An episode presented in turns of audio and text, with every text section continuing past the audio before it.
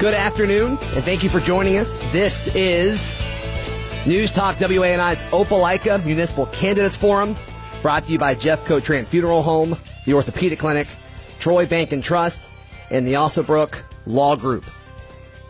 I'm Zach Blackerby, and for the next few minutes, I will be joined by Ward 1 candidates, Mr. Robert Johnson and Mr. Jamie Lowe. Gentlemen, thank you so much for your time this, uh, this evening. Really appreciate it. Thank you for having us. Sure, glad to be here. So I'm going to ask uh, you guys a series of questions. I'll ask obviously one at a time. I'll give each candidate a minute to answer the question, and then Riley here in studio behind me will hold up time cues to let you guys know uh, exactly how much time you have left. And at the end of our segment together, I'll allow each of you guys a minute uh, to address uh, closing statements. So uh, we'll start with uh, we'll start with you, Mr. Johnson. What do you think should be the biggest focus and main priority over the next four years for the city of Opelika? I believe the, the main focus for Opelika for the next uh, four years should be definitely inclusive, uh, you know, to strive for an inclusive, seamless city. Uh, basically, what I mean by that is that uh, Opelika is divided up into five wards, right? And so basically what, what I'm, uh, you know, that I can feel safest and which part of the city that I live in that's, you know, that's the most conducive to, you know, me, my uh, success. That's what a seamless, um, you know, inclusive city is. Every area is equal. There will be four new faces on the Opelika City Council, according to unofficial results from last night's runoffs. Robert Lofton, George Allen, and Todd Rauch, along with newcomer Erica Baker Norris, will join council holdover Eddie Smith for the November 2nd swearing in ceremony. In today's OA News, George Allen topped Jamie Lowe 404 to 320 to claim the Ward 1 vacated by Patsy Jones, who decided to retire from the council. It was a reversal of fortune for both men. Lowe took 419 votes, 40% to Allen's 309 votes, 29% in the August 25th election, with the rest of the field trailing way behind. Robert Lofton topped Michael Carter in Ward 3, 312 votes to 188. The winner, a retired veterinarian and instructor at Auburn University. We are now joined by the Opelika mayoral candidates, Mayor Gary Fuller and Councilwoman Tiffany Gibson Pitts. Thank you so much for your time.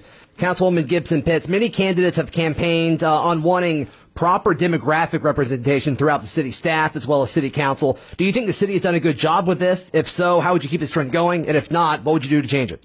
Yeah, I do not think that the city has done a good job at diversifying our um, city departments as well as our department heads. If you look at all of the top, let's say 10 officials in the police department, they're all one race and one gender, and that is a problem. Um, also, we have full city departments where there is no black or brown representation, and it is an issue. And in order for us to dr- address these systemic issues, we cannot take it personal. We have to address them head on and recognize and acknowledge that we do have a problem uh, when it comes to that particular area as um, let's say African Americans make up 43% of our community, but that's not the representation that's a part of our city. So that is of concern, and that's something that um, need to be addressed. And until we are willing and able to have these tough um, conversations, then we will not see any change in our community.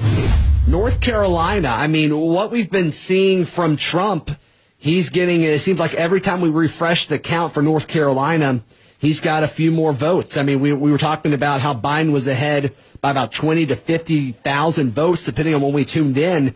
And now Trump, with 91% of the vote in for North Carolina, he's up by just around 26,000 votes. Now you're seeing more and more reporters in Pennsylvania tweeting out things, you know, comparing what he's doing in Pennsylvania now versus what he did in 16.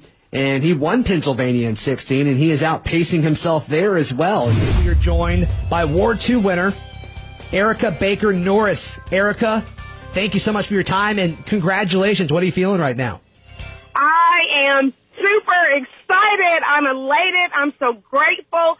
I'm thankful. I am just over the moon. We we felt like you had a really good shot, uh, Lindsay. What were the final numbers on that? 598 votes for Erica Norris, 58% to Oscar Pence, 441, 42%. Yeah. So, so I mean, that's uh, that that's a pretty convincing win. Uh, what do you have to say to the the folks of War Two that came out and vote for you?